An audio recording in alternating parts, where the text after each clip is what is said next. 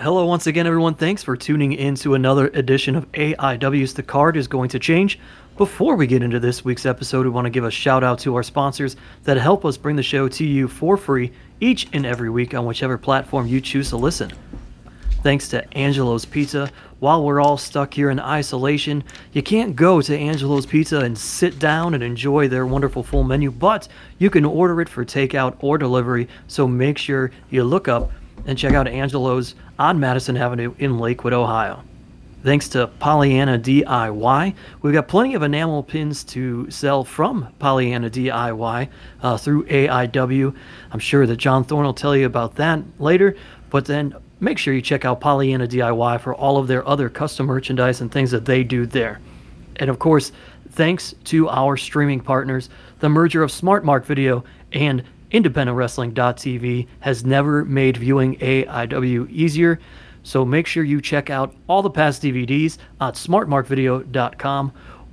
You can also get MP4s there as well, or sign up at IWTV using the code ABSOLUTE and get yourself a five day free trial. Watch AIW along with all sorts of other independent wrestling promotions.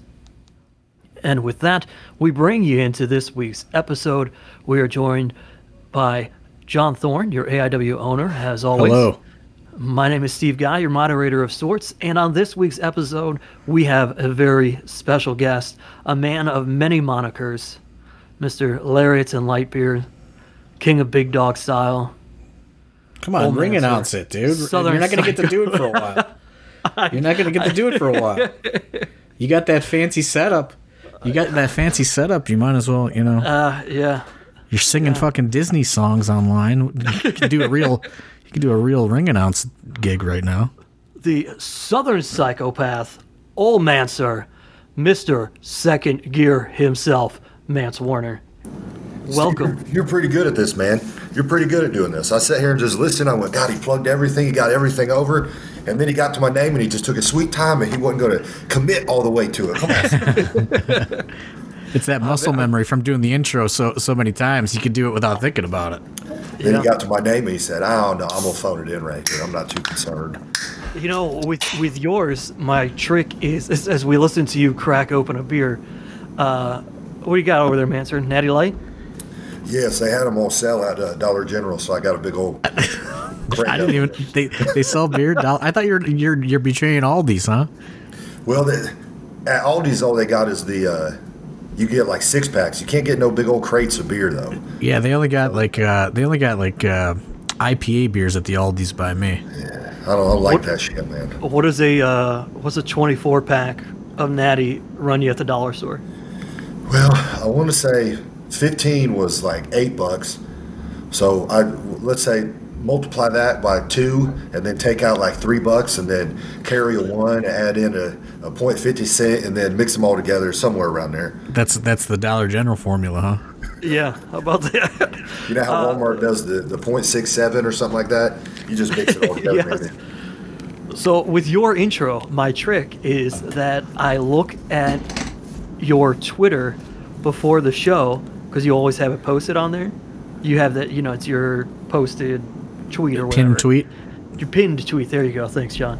And I, I look at it at least once or twice just to commit it to memory again in my head, and I say it again. And that's also why I write note cards every single show, is because it's again committing it in memory. And I haven't done either one of those things in so long.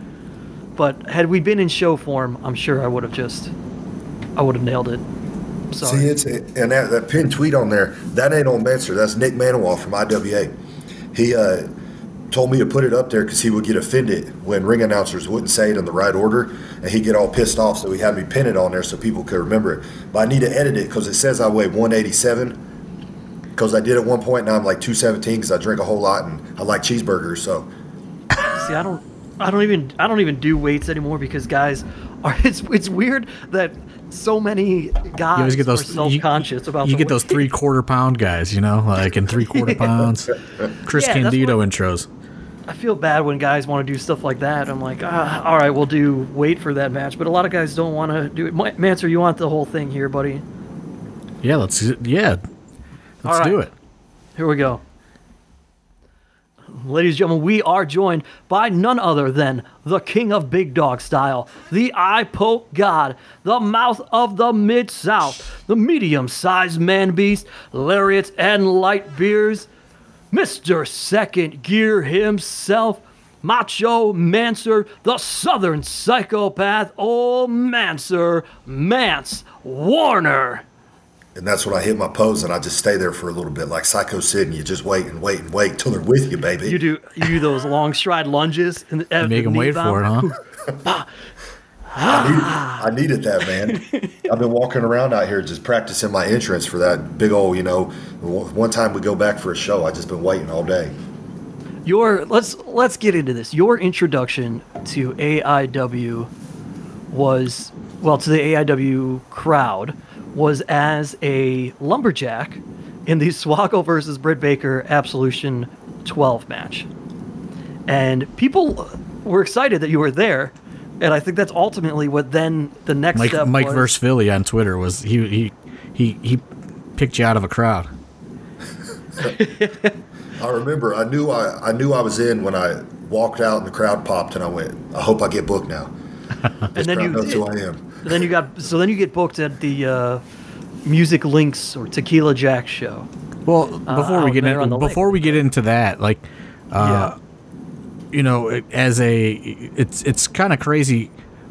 The Mance Warner of 2017 and the Mance Warner of 2020 are two kind of Yes. different, different animals right now, so to speak. Uh, what leads you to even start showing up in 2017? Well, for me, uh, the thing that I always tell the, the young dudes too, I feel weird saying that, but because I've been wrestling too long or nothing, but the thing for me is when I got into wrestling, I studied everything. So you know all the companies and you know all the places, and you know this was the one I wanted to go to because I worked at that other place. Uh, I can't remember the name of the damn place. Uh, P something, Peace, P. I can't remember the hell what it was called, but I was out there like two times, and it was down there at the old the old building that y'all used to run. And, Yeah. Uh, my goal was, you know, to go to this company. So it was like, well, I'm going to show up and bust my ass and get my name out there, and then you know, hopefully that gets me, a, you know, go take a crack at it and see what happens. But yeah, uh, the, you know, a lot. I think a lot of guys nowadays don't study everything, so they don't know all the companies that are out there. You know, like for when I started going IWA Mid South, it was a thing of like, okay, this is a place that if you go here and you could get over here and you could work in front of eight motherfuckers in a crowd, you could work in front of anybody. How many times did you show up to AIW before that lumberjack? I want to say oh, maybe like I think two times something like that. I would just show up to help out. Yeah, I remember up, you were doing ring crew. Yeah. Yeah, set set up, tear down, and then you know, just because that's the thing too. If you're there, like I tell guys, like you know, uh, Levi, perfect example. If you're there and you know the the boys uh, and everybody sees that you're busting ass and you want it, then you're gonna get a chance at it. Versus the guys that just you know tweet out, "Hey, book me here," you know. So How far how far into wrestling were you at that point? oh, I got to do some math now. So I would have started in 2016 was like the first year I was in. So that would have been what second year going into second year. Okay, yeah. So not too long then, yeah. Yeah, because I was I started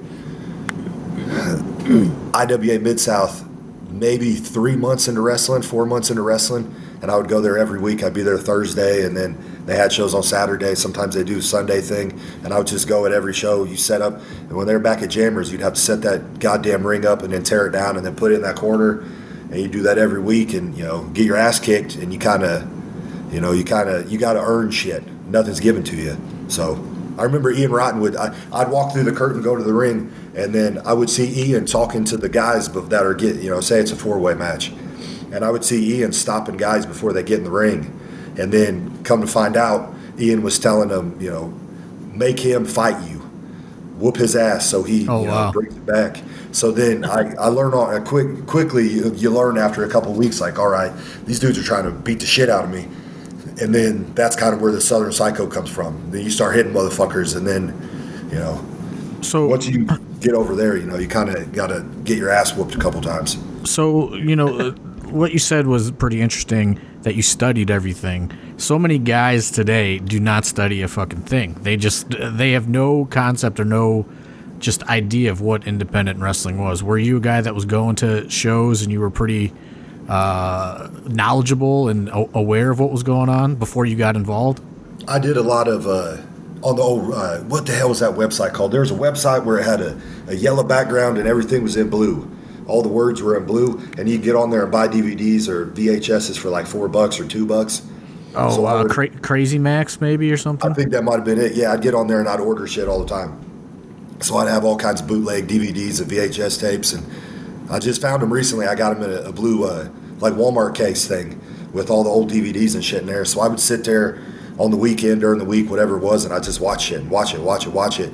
And then when you start training, you know, for me, that's the only way you're gonna make it is if you're watching everything and learning and trying to implement whatever you want to do into your shit. I ain't gonna go out there and do no fucking moonsault but I will go out there and fist fight you, and I take things that I like watching and make them my own thing. What what was different for you? Because is it did you grow up in an area where independent wrestling was kind of at least semi popular and prevalent? Not really. Like what what was around me was more of like uh, I would get IWA DVDs, but I couldn't. You know, back then I couldn't get no. You know, hey, we're going to drive down to this show. Nobody indie wrestling wasn't as it was huge at that point, but not with mainstream. You know, your buddies that watch Raw or something. They don't want to go see that. They want to watch Right. The Rock against Booker T or something. They don't give a shit. So like for me, it was a lot of just VHS DVDs. Uh, we'd have. Uh, little like shit show indie shows come to town sometimes and then uh, i remember one time buff bagwell came to a show and he was so summoned out of his mind he was like passing out in a plate of barbecue. So with shit like that where you see that and go man pro wrestling ain't like nothing else. So you know if you're gonna get into this you're gonna see some shit and you're gonna learn some shit so. So you had at least been to some oh, independent yes, shows yes. before you got into wrestling, and maybe that's the difference with a lot of like younger guys that come into wrestling is they initially find out because they're watching television, and then they don't know or think to look, hey, I'm gonna go watch some wrestling in my area, but I'll, tell, have- I'll tell you what you don't you don't see too many of those Buff Bagwell passing out in barbecue sauces uh, I know, incidents man. anymore these days. i wish we could see that weekly that'd be fucking amazing those those were the glory days of the mid two thousand mid two thousands early two thousands of those kind of former stars just they were still hitting it pretty hard. There was like uh, there was multiple Buff Bagwell stories that happened throughout the Cleveland area over the years, which are, he was legendary for. I don't know what he was doing, but he was doing a lot. So, all right. So you're a couple years in. This now. This is back. We get uh, Mance Warner in the black yellow singlet, knee pad up, knee pad down. oh baby mancer Old baby Mancer. Wearing? Are you wearing the jacket and the uh, and the What's, bandana what's the story on the jacket? Where's the jacket come from? Because Well- I've seen some fans. Some fans have have uh, gotten the jacket for themselves. Yeah, I saw that in the crowd, and then I was like, "God damn it!" That means I can't get one now. If you buy them all up, there ain't gonna be none left out there. Uh, but it, it kind of goes back to that. If you watch everything in wrestling, you kind of take everything that you enjoy about it and make it your own. So you know, for me, it's like I can't be coming out with just a regular black jacket, black satin jacket. You know, I've done that one time before. I used to have a black satin jacket with my uh, School of Roc little logo on there for where I trained at. And then I started looking at it and I was like, man, old Mancer ain't gonna walk out in just a black jacket, man. I gotta get something with some damn dragons on it, some tigers and shit. so then I found those on the internet. And when people ask me, I always say I get them from a, a guy out in Japan makes them for me, David Lo Pan. And then if they, if they get Big Trouble in Little China. if they get the joke, they get the joke. Sometimes people come back and say, "Man, I looked for that guy and I couldn't find him anywhere."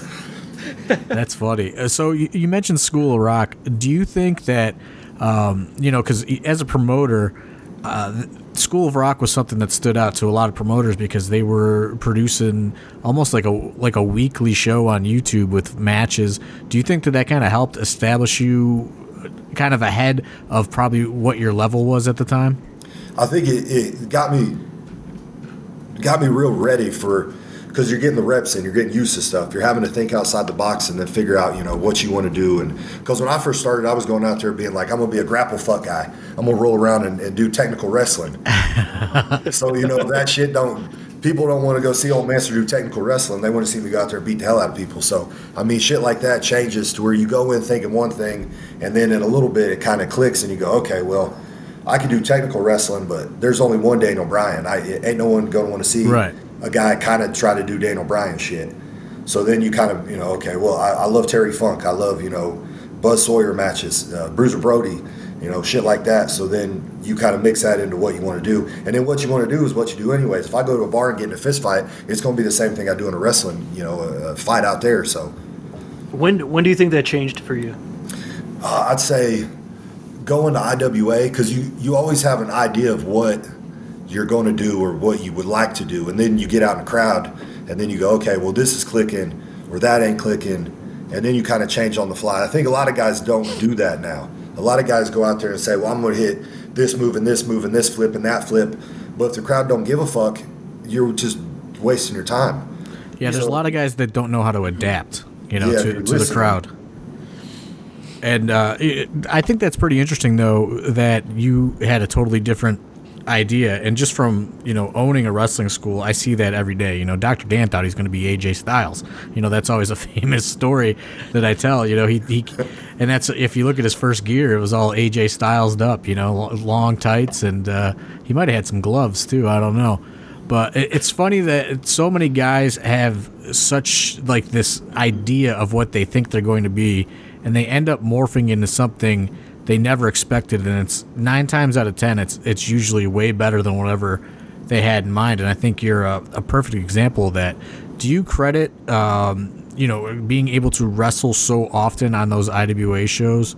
Well, how did you even get booked? Just uh, did Billy Roc set something up, or um, No, you know? uh, when, well, you go ahead. You go ahead.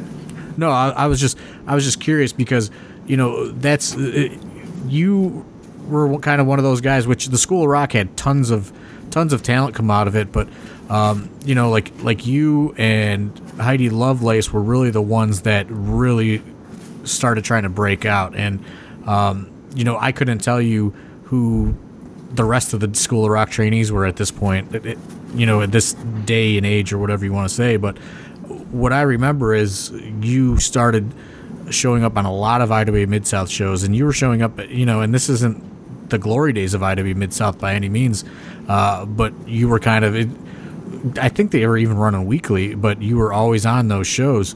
Do you?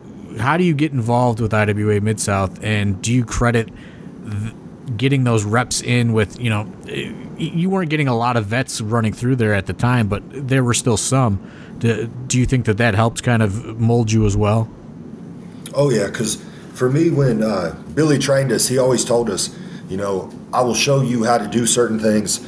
I will, you know, if you are willing to listen and learn, I will show you all this stuff.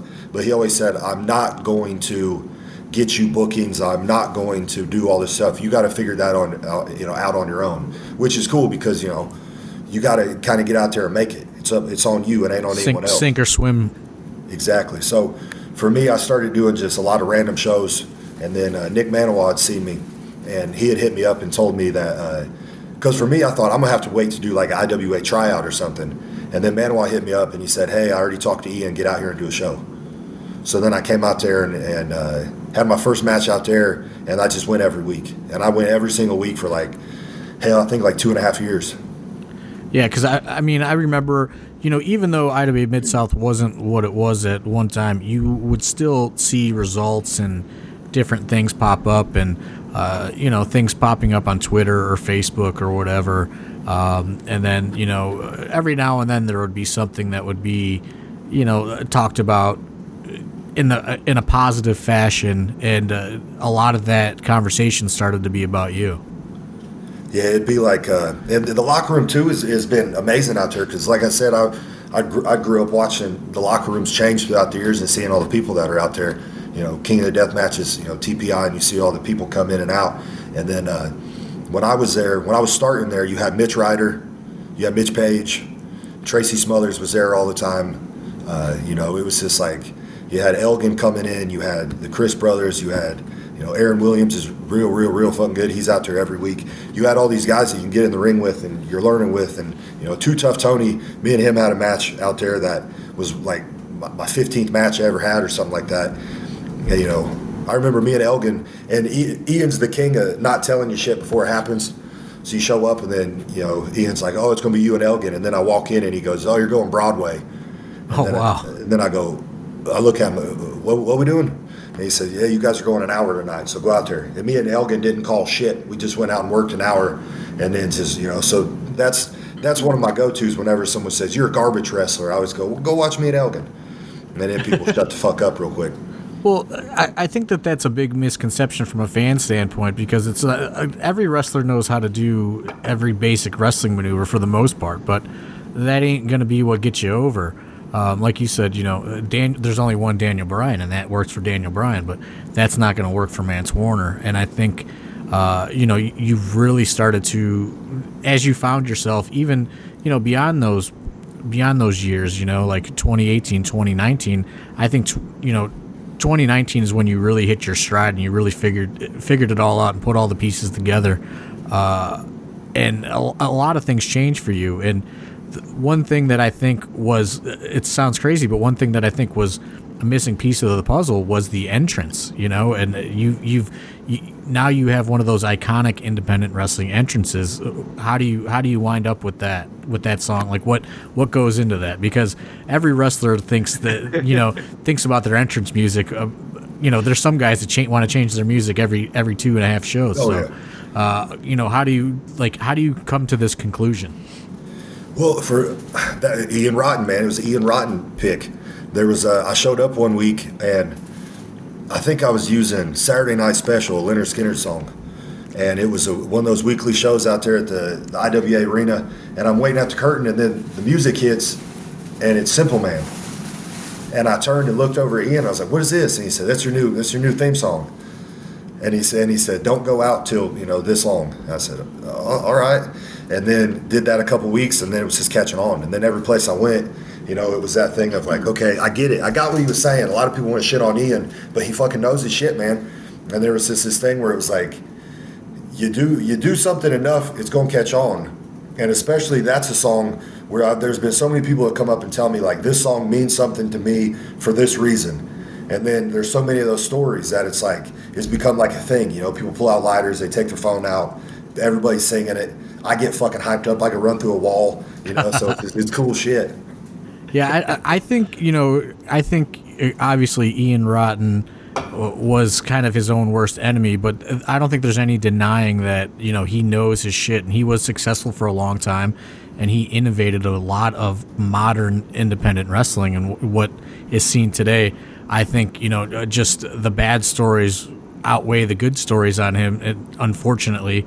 Uh, but you know, there's no there's no denying the the impact he had on independent wrestling and you know uh, guys that have gone on to be gigantic success stories um, and you know I, I think you are probably the most recent success story so to speak uh, when do you start trying to branch out you know because it's like Billy said, Billy Roc says you're not. He's not going to help you get bookings. You're working weekly at IW Mid South, but you're still really not going anywhere besides IW Mid South. What, you know, what changes there in your head? Like, what's the first move for you? Well, for me, it's. I always tell guys too. It's pro wrestling. Uh, you know, fans will watch stuff and they listen to podcasts and they see videos and stuff, but I don't think they understand how it's just. It, there's so many goddamn sharks in the water so when you're out there and you're trying to make it, you literally have to watch your back the whole time and figure out what route you want to take and where you want to go. And it's networking, you know. So you'll meet people from other places. So you know, I meet Dom, and me and him are you know bullshitting about stuff. And he's, you know, I could tell he ain't trying to fuck me over. I ain't trying to fuck him over. And we start, you know, talking about, well, hey man, if you want to do this, you need to go this route. Or if hey man, you want to do, and, and it's a network system of people who are all trying to do the same thing. And you could tell who's a piece of shit, who ain't. Right. and then you've got to just kind of, you know, dip your toes into it and get out there and kind of make that pass. So for me, I started just getting in my truck and going to wherever I can go. You start meeting people, you start getting your name out there, and then figuring out, okay, this is my goal. I want to go here and I want to go here. And then you just figure out your own way to get there. And you can't listen to everybody because some people are going to come up and tell you one thing and then walk down, you know, and then shit talk you to someone else to try to get that spot taken away or whatever it may be. I, I, that's funny that you said that because I actually had that conversation with PB Smooth before. I said, you know, listen, man, like you can't take everybody's advice.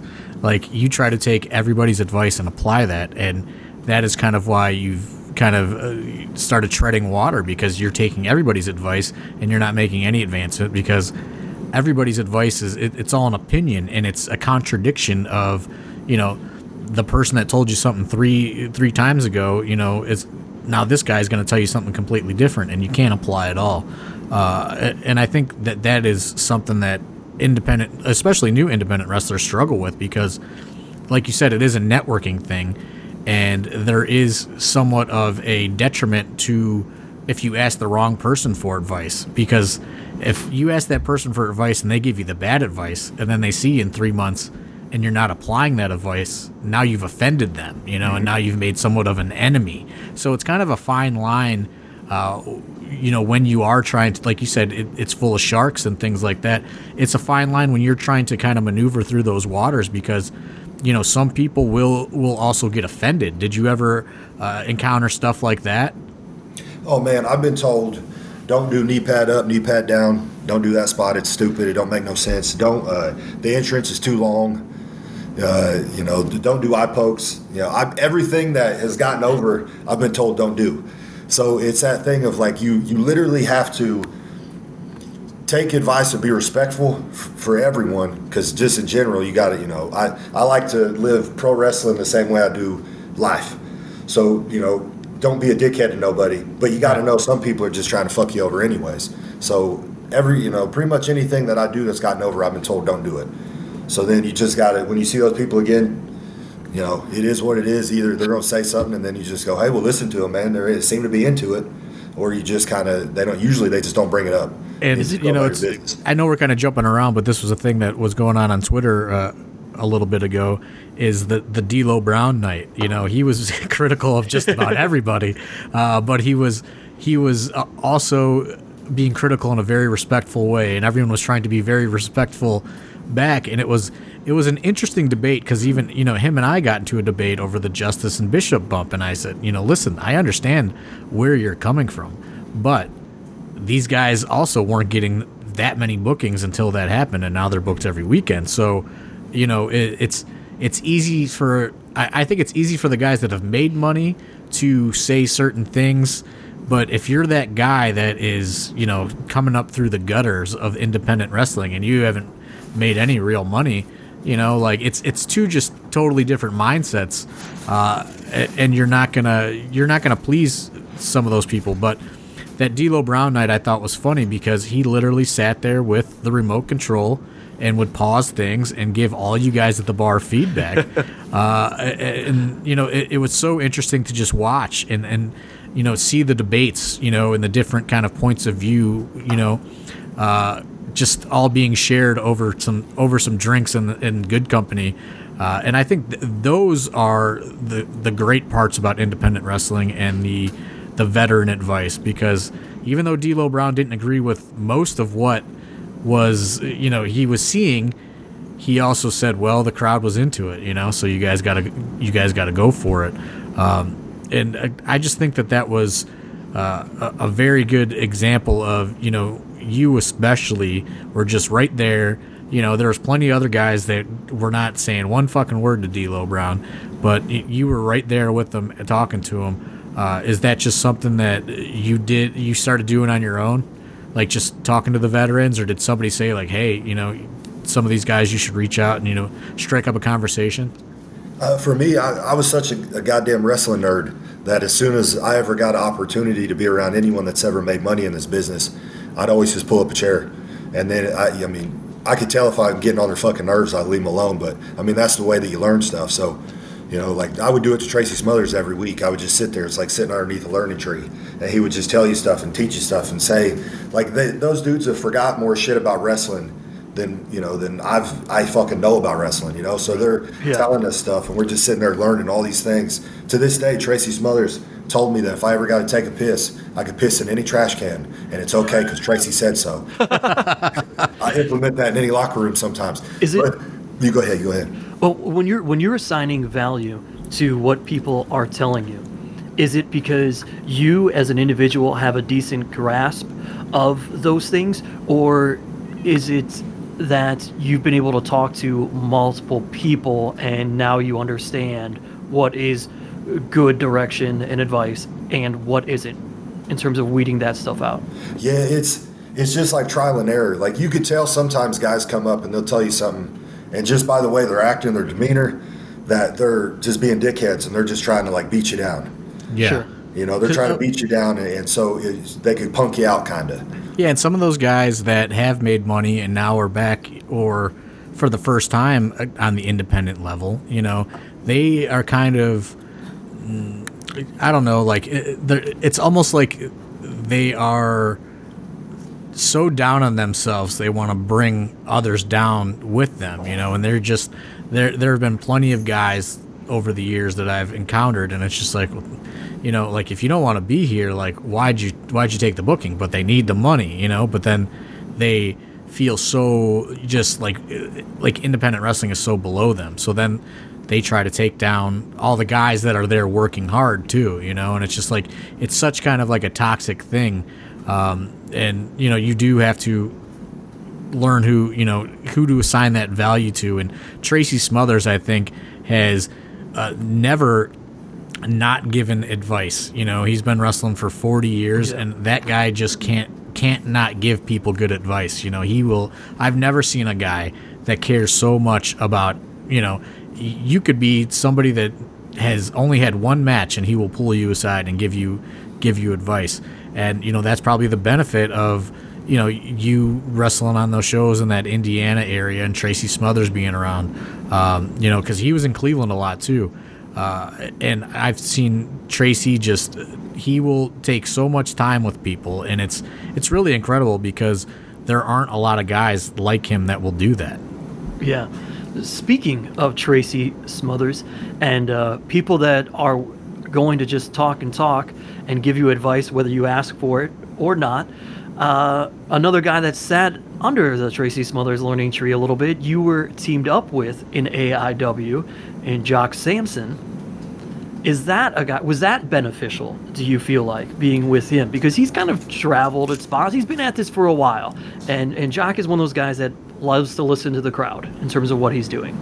Oh yeah, I remember the the singles match that me and him had and we went out there, and then after the match, Thorne was in the back there, and Thorne goes, "God damn it, guys! Y- y'all went like 25 minutes. We, I, we, were supposed to go like seven minutes, I think, and then we go out there and you guys didn't even get in the ring until like 17 yeah. minutes in. Yeah, we, we, were, we were cutting promos the whole time, and then finally, and we're like talking about the the the Catholic school and the tiger on the wall and baby Jesus and all this stuff. We're doing all this shit, and, and then we finally get to the match. The match was only like six minutes long, but everything else was just it was like a Tracy Smothers match. We just talked and talked and talked, and then finally did our shit. But yeah, yeah, I don't know. I don't know if Jack Sampson uh, would would make it in the new headset era of AIW with the time cues. yeah. He, he just keep looking at the ref, going, "No, we got this. We got this."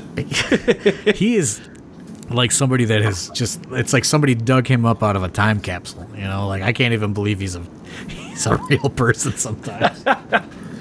What? But you know, you, you you do find your way into AIW, and uh, you know, just uh, I'm curious as to, you know, like you must have had a list or whatever of places you want to go. How does AIW wind up on that list? For me, it was always uh, AIW, AAW, Combat Zone, IWA Mid South, and then uh, that because in that time period where I'm watching everything, those are the places where I'm going okay, because because I look at independent pro wrestling, pro wrestling as not just like how do I put it? Uh, you know how let's say some band puts out a, a, CD and they run on that CD for like seven years, and that's yeah. all they do is this one CD. Yeah. I look at it like, okay, well, I'm going to do this for two years, and I'm going to do this for two years, and I'm going to do this for two years, and but these are my home companies. So everything around that, my catalog is going to be all this shit over here, and then these are my places I call home. So you know, it's one of those things where I just kind of come up with these are all the places I want to go to, and then you know, I went to Combat Zone and people were shitting all over me for going there. And I understand it, I get it, but that was a place that I grew up being like, man, I got to go to Combat Zone. And then I won the fucking title. What what's left to do there? You know, so I'm sitting there like, all right, well, I think you know. I, I really think that you know that was, you know, Combat Zone is Combat Zone and what it's evolved into now with its I, I don't know the bodacious babes pay per views or whatever they call oh, it. Don't but, get me started on that. but uh, uh, I, I, think that you know the last kind of thread for CZW was the guys like you who uh, just grew up watching it and wanted to wrestle there, and I think you know. I don't know how many of those guys are left at this point anymore, but I think that that was kind of the last last thread for them. Uh, but uh, I guess my question is: is how do you determine you know these are the these are the companies that I want to make home. You know, like what what what goes into that? Because there's thousands of wrestling companies. For me, it's uh, the locker room. You know, it's you go to a place and then you got it. you know you got everybody there. You could tell from the get go when you walk into a place if it's a family or if it's just a bunch of people that are going to piss on each other when no one's around and make money. Yeah. So so for me, it's you know I look forward when I look at my calendar and I go, okay, we're going to Cleveland, or you know GCW, here we go. You know you know AAW. You know, when I look at those places, I go, here, you know, these are my, this is my fucking boys out here. So, you know, that that plays a large part into you know how the crowds are and the crowds are into it and it's a family it's it's not just locker room and management and it's everything when we go to after party at all those companies that i name you know here's my cat jumping in here it's uh that's a that's the thing of it's a goddamn family at the end of the day so we're going to get more they're going to get more everybody's into it you know it's, it's that good shit yeah and i think you know i really think that when aiw really started um you know from just a promoter standpoint when we really started making an effort like we're going to do an after party every single show no matter what i think that that helped grow the bond amongst the boys so much because and you know yeah. and that that started before you kind of came into the picture that's but now you kind of see the product of that. Like i think that that has bonded so many people. It has gotten so many people just over you know what i mean? Like cpa you know? Like like cpa is Right. You know, like it has gotten, and like if you, uh, my thing is, is if you can get over with the boys in the locker room, like that is, that's way harder to do than get over with the crowd, with the crowd is uh, from my perspective, you know, because you kind of have to be accepted into the, into the gang, so to speak.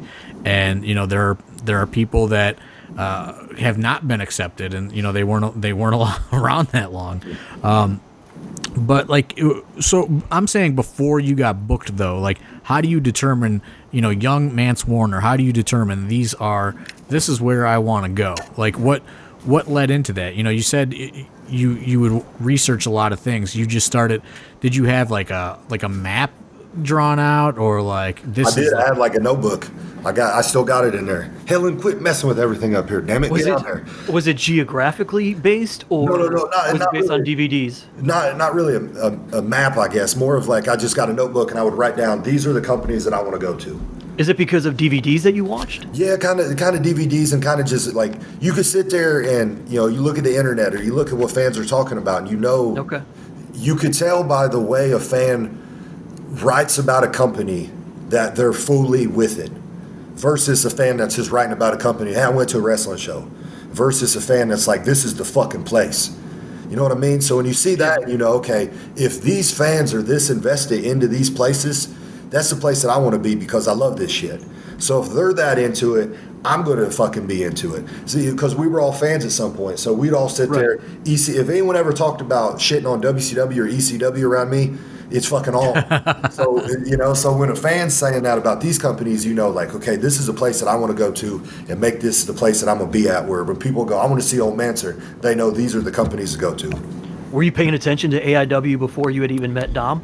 When yes, because going to School of Roc out there, uh, when I was starting to go there, uh, Heidi Lovelace is already she'd already you know oh sure trained. yeah she was there but she she wouldn't be there every time we would be training or something but uh, you know Dory would come in there and she'd be there on the weekend and, and, when we'd be doing, you know, Saturday, Sunday, or whatever day it may be on training. So it's like you're hearing, and I, I'd fucking get on everybody's nerves because I'd always be asking questions about everything or jumping in cars or Trip Cassidy, I'm going to go to New Jersey with you. I'll just drive the whole time. You can do whatever. I don't care. I'm just going to go. You know, and then I remember one time I drove to an ECWA uh, when they did their tournament. It wasn't even their tournament. It was Super 8 tournament. two shows before that yeah, it was like two shows before that, and I knew it was coming up, and I just wanted to go there and see it because it's a place that I would watch. Right. You know, and then you go there and, and you know, well, this ain't you know the same place this, it was. This ain't but, what it was in '96. Yeah, but it's still you know it's cool to go and see all them places, man. Yeah, I think that you know I think that that is kind of a lost art that you know, whenever indie wrestling opens back up, it needs to it, guys need to just ad- adapt that lifestyle again and that road warrior mentality. And you know, one guy that you know I, I see you've gotten in his here is Levi Everett. You know, where where do you find this fucking guy? Because it seems like you guys are attached at the hip. I don't, uh, you know, like uh, I don't know where this fucking guy comes from, but wherever Mance Warner is, this guy is there. And before I even knew he was a worker, I was just like, I was rewatching an AIW show, and I was like, "Who's this fucking Amish guy in the crowd?" And, like he was just there. Where, where, do you where do you find this guy? Yeah, he's out there. He was uh, doing shows at uh, WCWO out there in Indianapolis, and it's just like you know, it's just like a little local uh, place they run down there downtown in Indy, and uh, he was just out there doing shows and shit. And I, I went out to a WCWO show, and he was out there, and I met him, and I was like, man, this dude, he's fucking nuts. Like he was out there, he getting hit in the head with chairs and doing, you know, the Benoit shit off the top, and just he was nut. Like you could see when you know when someone's getting ready to go out to the ring, they go up to the curtain, and you could tell when they really, really love pro wrestling because shit starts to change. They start acting different. They start pacing around. Their eyeballs kind of glaze over. They look like a crazy person. So when I saw him do that, I was like, he's with me because that dude's nuts. I know it. And then, you know, I had a match with him at Bizarro Lucha. It's on uh, IWTV. And we just beat the hell out of each other. At one point, he throws a chair, hits me in the head, and I fire up. I throw a chair, hit him in the head, and the crowd goes ballistic because they ain't, you know, they're realizing that this dude's fucking nuts. And I always put him over to everyone. I, me and him, that same match, I got on the mic and I said, uh, Joey Janela, I'm not ever one to kiss ass or ask for no damn favors, but put Levi in the goddamn clusterfuck, man. He's gonna get over like a some bitch and be booked everywhere. Yeah, he's uh, he he is definitely uh, one of those. You know, before this, you know, COVID stuff happened, Levi Everett was one of those guys that was definitely moving his way up the depth chart in my brain. Uh, you know, he, he he was he's a guy that was doing it right. You know, he was coming, helping, did the you know he did the tryout, but even before then, you know, he, there I can't think of a show in recent memory that he wasn't there, setting the ring up, helping yeah. guys out, you know, offering to do something, and uh, you know. And this isn't an open invitation for you guys to go everywhere, whoever's listening to this. But for me, you can send me all the YouTube links in the world. I ain't gonna watch them, but if uh, you know Mance Warner or somebody says, "Hey, this guy is good," and you are actually physically standing next to that person, that is going to be a uh, much better route for you to get booked places because I ain't gonna watch these fucking copy and paste emails that I get with three links. Um, it's just uh, it, man, it, Levi Everett is a perfect example of that. You know, he's a he's had several guys vouch vouch for him, and when they're doing it, I can look and go, "Oh, he's here. Let me let me throw him in a dark match or do something else." Here comes my cat now getting involved in everything. gotta get over, man. They want to be able to scream. What, Mancer? Let me ask you this: You came in at such an interesting time in AIW history where the Johnny Garganos are gone, the EC3s are we're gone again. A lot of people gone. Ethan Page isn't coming around quite as much anymore because he's doing television. And it's like 2017 a little bit but 2018 2019 to me is such an evolutionary period in AIW and it is for you too. What does that mean when this is one of the places on your little map and here you are evolving with it to basically become one uh, one of the faces that people make synonymous with AIW. I always look at it like uh, you remember WWF went through that that weird change in the middle where it was like 93 to 96 the new generation. Yeah the new, new generation, generation, right? yeah. Where you know you got all these guys coming in and then it's like all right motherfuckers go go make it who's going to, you know, who Adam yeah. maybe they're pushing him. That motherfucker didn't make it, you know. Someone else got in that spot. So I look at, at indie wrestling kind of like that now. So for me, when I look at my home my home companies, because people always go, "What's your home home base?" and then I name a couple, and then they go, "What's your one?" I go, "Fuck that. These are my places. These are the companies that, as long as I'm in independent pro wrestling, you know, let's say I wrestle for the next 25 fucking years." and you know I come and go and you know, pull a Terry Funk and I go to all these companies, but I leave and then my horse is sick. I'm going home, baby. And then I go back and forth. I want everyone to know, like, oh, that's where Mance Warner's at. That's it. That's you. Know, you got to go see this. Or we, what's the, what companies are we going to get? This one right here. You know, they want to watch this one, and this is my crew of guys, and we're all out here and we're busting our ass, guys and girls and whoever else is fucking out there. That's you know, that's our place. So for me, it's kind of you want to make your name, but you want to make your company the spotlight there where it's like, you know, this place may say they're the fucking best, but fuck you, we're the fucking best. And then yeah. everyone starts competing, and that's great for everybody because we're all busting ass. Fuck you, we're right. Fuck you, they're wrong, right? Beyond yeah. the mat, baby. Uh, I, uh, I think it's interesting though with, with you specifically is you know like we're talking we're joking about the new generation. So many of these talented guys came out of our school, and you did not come out of our school, but you kind of came in right next to them, and yeah. you guys all kind of rose through the, through the ranks together. And I, I really accredit a lot of your success to when we would add these you know these kind of they're not B shows, but they're the extra shows, the bar shows, to where yeah. it's like, well, you know, we don't need to bring in you know Nick Gage and all these other guys that are on top you know, we can bring in like a couple of them, and then let's let's give Mance Warner a singles match. Let's give Dom Garrini a singles match. Let's do something with Tre Lamar. And I think, you know, uh, if I'm not mistaken, that might have been your first match in AIW was at one of those music yeah, link it, shows. It was either Dom or uh, Josh. Bishop was the first. Bishop. One. That's what. Yeah, you and Bishop. second one was me and Dom. Second yeah. one was Dom. And and you know, I really think that that was a good kind of I don't know. I don't even know what the word is. Just like an opportunity to showcase you, and uh, you know, also open my eyes because you know I didn't know what you were capable of, and neither did the fans. You know, you were just the guy that, uh, you know, you had told me this is where you wanted to be. You were getting like we said at the beginning of the podcast, you were getting booked elsewhere in Cleveland, and you know you had heard that I like only using my own unique roster in the same city. So without ever even talking to me, you just canceled all those bookings and you just started showing up to set the ring up. And I was like, wow, uh, that is uh, that that is a pretty serious kind of move, you know, because. And I, I believe I even told you, like, don't cancel all those bookings. You know, I can't promise that I'm going to book you. And you did it anyway. And, you know, so I was like, wow, you know, you almost kind of forced my hand, honestly, because you know, it's just like I, I kind of I felt bad. You know, you, you, canceled all this work and you were just showing up for no money and you were setting chairs up. And uh, I was like, all right, well, you know, I'm going to throw this guy a bone. I had, you know, I had heard of you. I had seen things about you. I've, you know, I've I never sat down and did you know an extensive Mance Warner tape study, but uh, I think you know those bar shows that we added and you know you got out there with bishop and especially the one where you and dom went out there uh, I think that that really kind of raised your profile. Did, did you find that to be beneficial? Oh yeah, because it's I look at it like uh, on the old like ECW fan cam tapes. Remember they'd have like two dark matches. And yeah. then sometimes you see somebody and then you go, oh shit, you know, who's this guy? And then next time he's booked Chris Hamrick against somebody. Yeah. You know, yeah. money against somebody. And then the next time they're booked on every foot go, shit like That's, that. So I, w- I always look at it and go, okay, here, here's my chance to show this crowd because not everyone that goes to the main shows I don't even like calling them the main shows. Just the, they're going to the bar show. Not the whole crowd from the other shows are going to be at this show.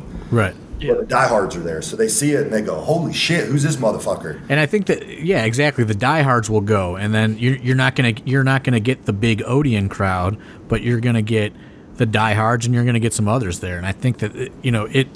I think that that was really good for you, especially well good for the quote unquote new generation altogether were, were those shows. Oh yeah, it gets us all ready, and then you get to try out shit at the shows, and then you know you figure it clicks or it don't click, and then you kind of take it to the next one, or you know. So that's always that's the fucking art of it, going out there and just kind of doing what you do. My my trainer, my trainer Lou Marconi, he was one of those ECW dark match guys. He uh, he got he was he played the part of Lance Wright's lawyer. He took a couple Tazplexes and uh, he was supposed to get a big push. But uh, according to him, he was on the cover of a dirt sheet, and Taz thought he was trying to get himself over, so uh, he got fired. Oh, but no, uh, good, man. You know, that's the, you, that's uh, my story on the ECW dark matches. when do you decide to evolve and become? All right, I'm no longer the singlet Mance Warner. um, I am the good old boy jeans wearing Mance Warner? Is that just because of the style of matches that you started having? Yeah, it just kind of clicked. I started. I threw on jeans.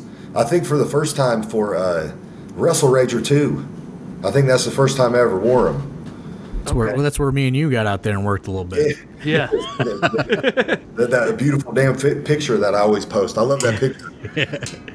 But yeah, I think I wore them in that one because it was just like uh, It was like a bunkhouse brawl. yeah, Yeah. So I just threw them on, and then I, I looked at a picture. I said, "Why the fuck have I not been wearing this the whole time?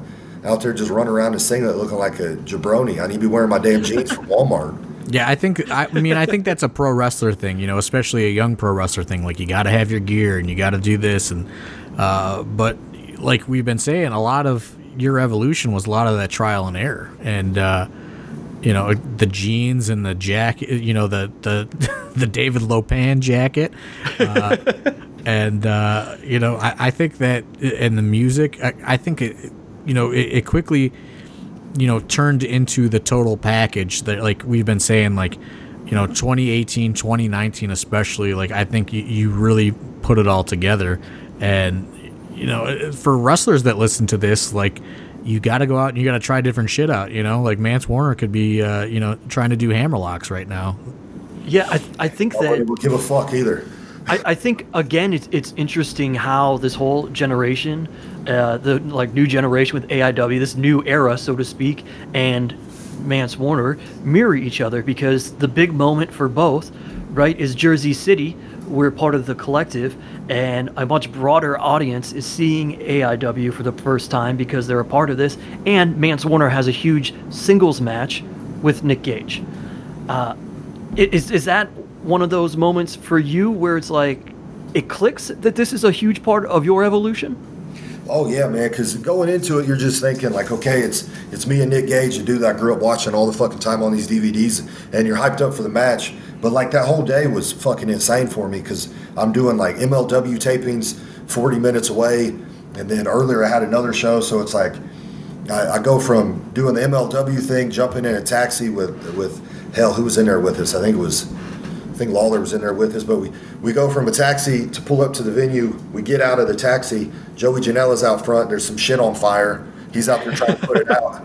And I think he started that fire he denies it oh, I bet he did too. He's crazy. But I, I go running in, and I can't remember who I found, but I was like, hey man, where the hell do I go? What time? Or you know what?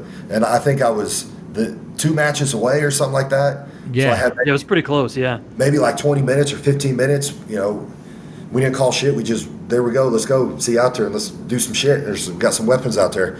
So uh, I remember waiting to walk out and just being so fucking hyped up. It's like it's me and Nick Gage, you know, and then you're you're waiting, and then you get out there and the crowd's going nuts. And at one point we're just looking around and I'm like, this is our fucking mania match, and we ain't even done shit yet. And the crowd's going ballistic, and they're just chanting and chanting and chanting. And I'm like, this is fucking dope, man. This is good shit.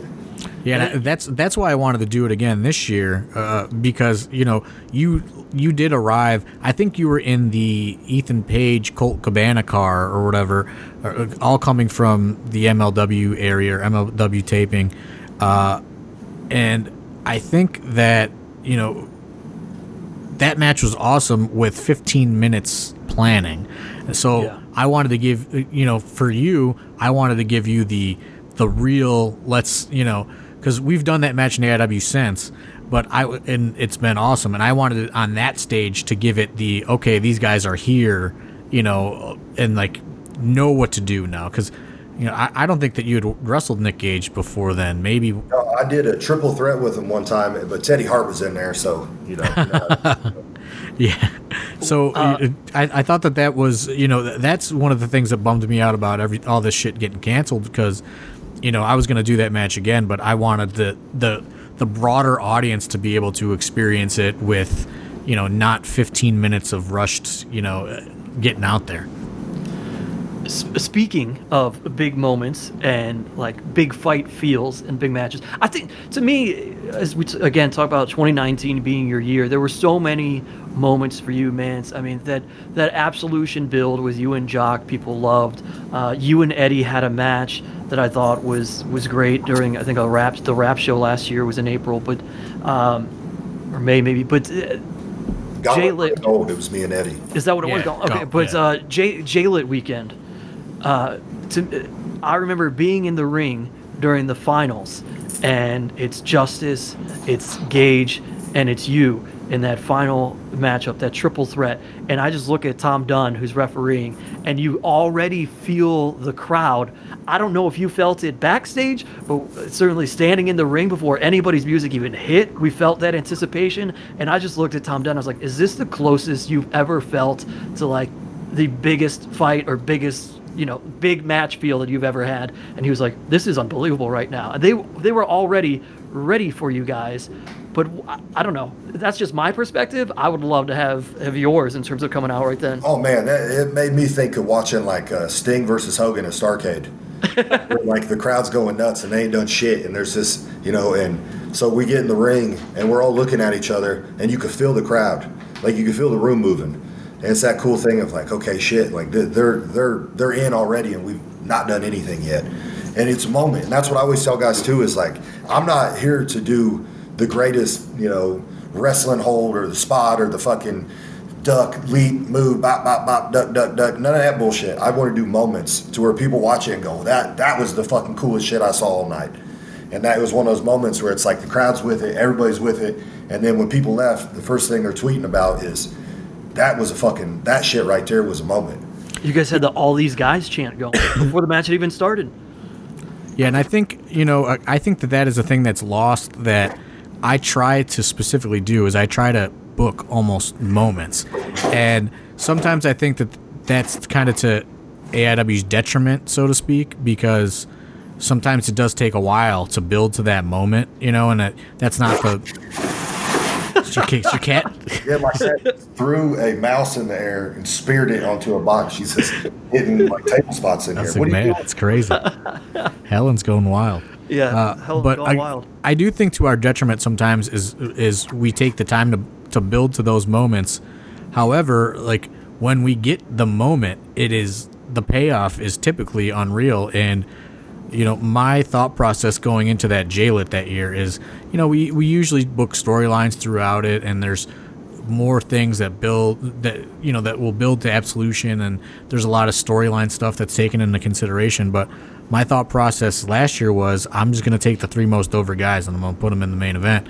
And uh, because I, I thought that there would be a moment. And even what I thought did not even, you know, it, the actual thing blew away my expectations. Like I didn't think that they would be that with it. Uh, and that was, you know, that's one of the more like one of my more proud moments as a promoter, booker, whatever you want to call it, was just like before that match even happened, I knew that we had accomplished our goal for the weekend. You know, like the that that reaction right there made the whole weekend a success. And I, I think it was many things coming together that made that such a, a, perfect storm. It's those three guys being the most over, and there's just something about that that Odeon atmosphere. And at that point, we're we're finally in there. That's like maybe our fifth show in the Odeon, and officially it's our home. And over that weekend, it becomes the AIW arena. And now here is the main event of what is now officially the AIW arena. And th- there couldn't have been a more special one for that to put that whole atmosphere together like that. It's like the ECW arena, man. It's like that. Yeah. The crowd, the people are lining up, you know, hours before the show. They're waiting outside sometimes in the damn rain, and they're all hyped up. When we're walking up to the front, they're all out there taking pictures, and, and, you know, they're getting us hyped up before we even put her damn, you know, cowboy boots on to do anything. Know? So it's that. It's Fans get there before I get there. It's crazy. You know, like there'll be there'll be a line before I arrive, and it's like that that blows my mind. Uh, and speaking of a great fan experience, let's talk about the Wrestle Rager experience. Like I think that that I think that is a defining experience as as an AIW talent and as an AIW fan. Uh, what you know? What are your what are your thoughts on the whole Wrestle Rager thing? Oh man, it's it's one of my favorite things every year. I, I look forward to it 'cause it's it's the closest thing you could get to like a uh, like I don't even know like a like a a real life blood sport. Yeah, it's know, like it's it's almost like a Fight Club atmosphere, like a feel.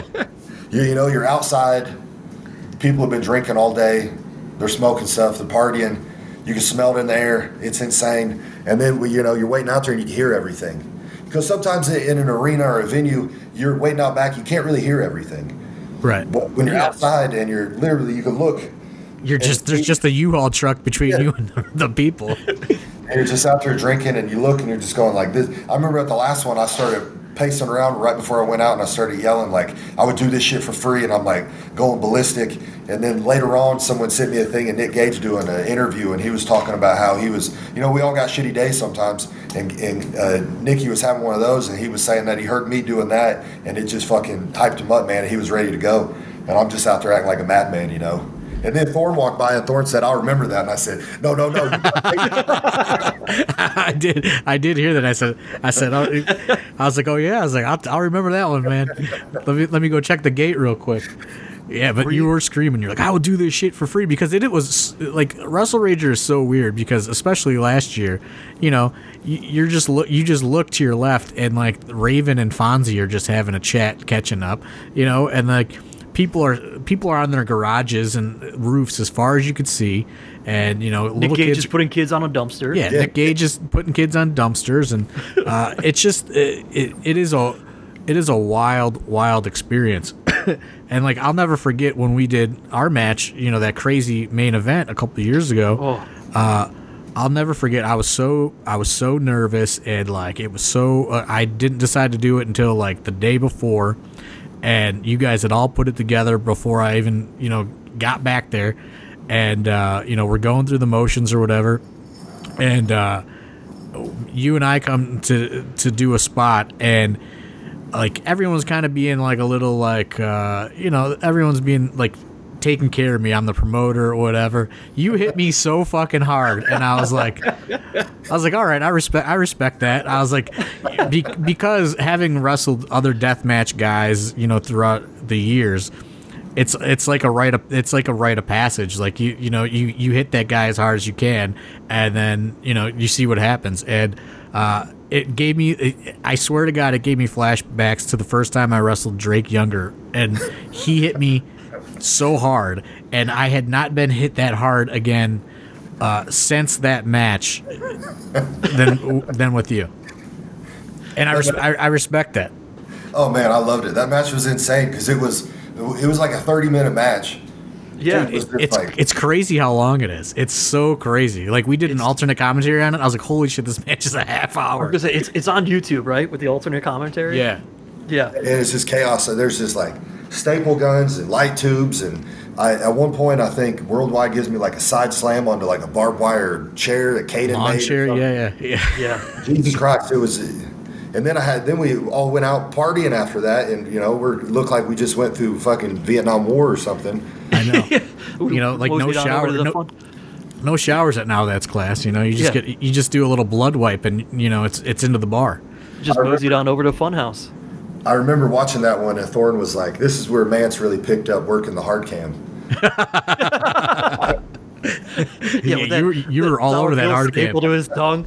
Man's running around the ring, finds the hard cam, gets on his knees. Ah! That face was great. Uh, yeah, you know, as we sit there talking about venues, I'm thinking about like, Mance, you've been been a lot of uh, you've been with AIW when the during the venue search. Are Okay. there uh, and on the different atmospheres? Is there a favorite atmosphere that you've had so far, I'd say the aside from Wrestle Rage? I'd say uh, the one we're at now.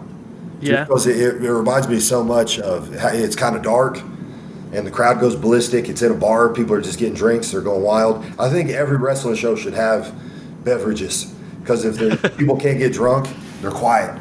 Yeah, it helps with the atmosphere. It helps with the atmosphere so much. I think you know, like uh, it just it, it, it turns it it turns it in from wrestling to an experience. I feel. Yes. Uh, and it's like, you know, some people that come to AIW, they're not even wrestling fans. They just they go because they want to get drunk and they want to see whatever's going to happen, and they don't give a fuck about the WWE or you know Ring of Yeah. Honor or any other wrestling company. They just come because they want to have that experience, and I think that it helps you guys too, the performers, because it makes them loud and it makes them kind of leave those inhibitions to you know to the side, and uh, you know it, it it creates just such an amazing atmosphere. Like I was hesitant about going to the Odeon, you know, like you, you got to think like there's no free parking down there and all this other shit. But I mean, it's so it's so worth the five dollars that people you know have to pay to park to be able to get that kind of all in. It, you know, just the lights, the darkness, the smokiness, the you know, Yeah. the full bar. It's it's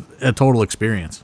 And and for me, uh, Mance, I think your your intro takes on a life of its own there as opposed to anywhere else because of the lights and everything we're able to do with it and, and Oh, make it feel really special. I feel like I'm at fucking WrestleMania, man. It's awesome.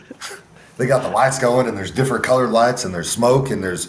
It's amazing. There's one picture where I'm walking to the ring, and it looks like God is behind me, and there's like a circle of of all-seeing knowledge that's helping me get to the the ring or something. I thought that shit was fucking awesome, man. Yeah, it's crazy in there. The crowd's nuts. Everyone's enjoying it. Everyone's having a good time. Yeah, the I way mean- those cell phones light up as you're coming out in in there because of the darkness. You got like the Bray know, Wyatt entrance, man. Like Yeah, you really do. I just got to get Cena to join the NWO out there with me, and off to the races. I mean, uh, you know, as we've been doing this for a while, as we wind it down, what Yeah. is how is Mance Warner handling the the quarantine, the no wrestling? How's it, you know, how's it weighing on you? Everyone's taking it a little differently. At first, I, I fucking hated it because you can't do shows, you can't go do fights, you can't, you know. But I'm trying to make it positive. So I'm trying to, you know, like I got more time. I could talk to fans. I could do, you know, podcasts. I don't want to do every damn podcast there is because everybody out there will hit you up and once you to do a podcast, they'll ask the same questions. I like doing podcasts where it's my people that I already know and we're friendly and we can bullshit and drink beers. I know they're not going to try to get you in that gotcha media where they get you to say something to post Yeah. on the internet. Right. But yeah, so I mean, you know, like uh, just being active and doing promos and talking to people and bullshit, and just trying to keep people, you know, into pro wrestling because people can't go to shows. A lot of fans think, well, hell, there ain't nothing to do. For us, if we're doing stuff like this and we're talking to fans and we're doing Q and A's and bullshit with people, and you know, like earlier, I was skyping with the with the boys on here, just bullshitting. You know, maybe we record that and show people. Especially, you know, out here, it's our fan base that could talk to us, and we're all, you know, we're all in this shit together. At the end of the day, we're all fucking bored. So the more stuff that we could do and keep active and keep our minds right, you know, it's it's a win-win for all of us. I, you know, that's one thing that I, I thought that was so just like, wow, like how has nobody else thought of this? You you just cut promos on whatever's going on in the world. You just cut wrestling promos, and it's it's keeping you out there. It's keeping people entertained. You know, it's keeping your you, you know your relevancy up there, and you know you're getting that social media interaction, and you're just doing what you always do.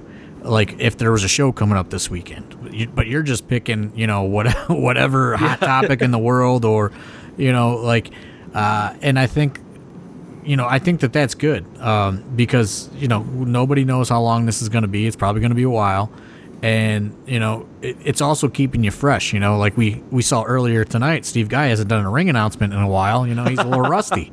You know, he's, he's he's got the ring rust. Uh, yeah, I had the ring rust, man. So uh, you know, I, I think that that's uh, I think that's haven't done hockey interesting. games.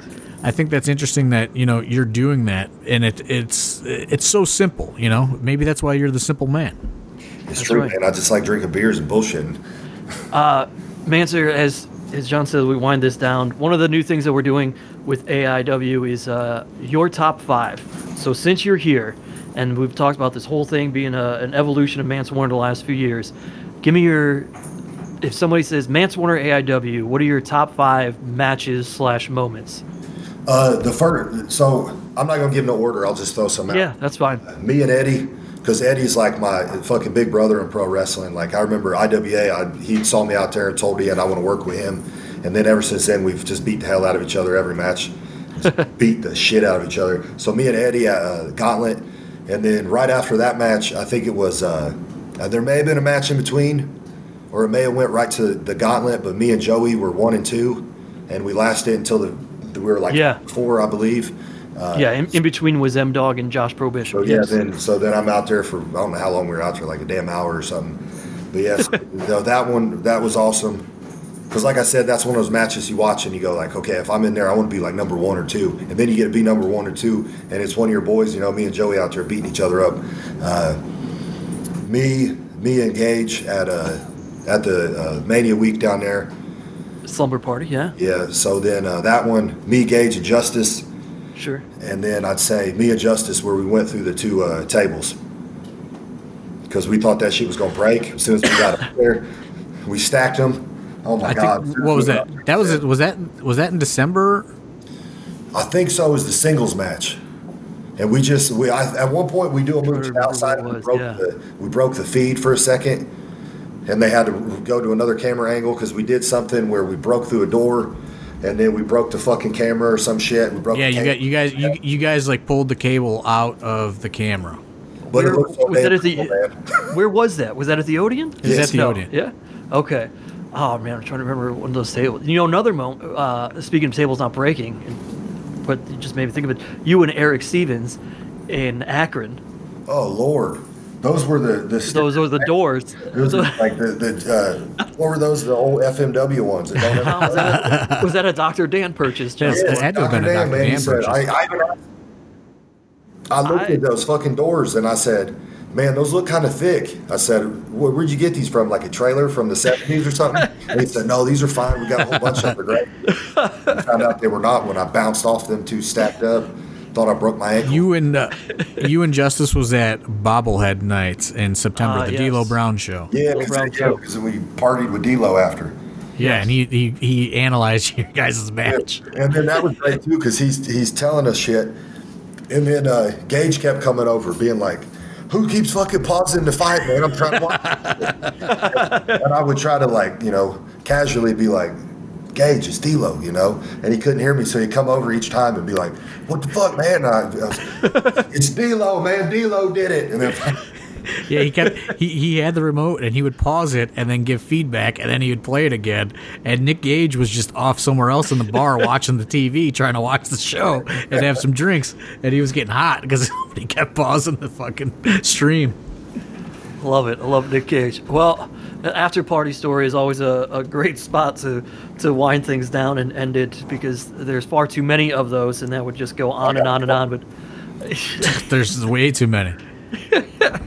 Maybe for another time, I guess. How about save, save them for another man? That's some Patreon shit right there. I So- 40 minutes on stories from after party. At least. So uh, this was a great time, Mance. Thanks for joining us. Thank you, guys. Uh, hopefully everybody out there has enjoyed this one. For John Thorne, for Mance Warner, my name's Steve Guy. We'll talk to you next week right here on AIW's The Card is Going to Change.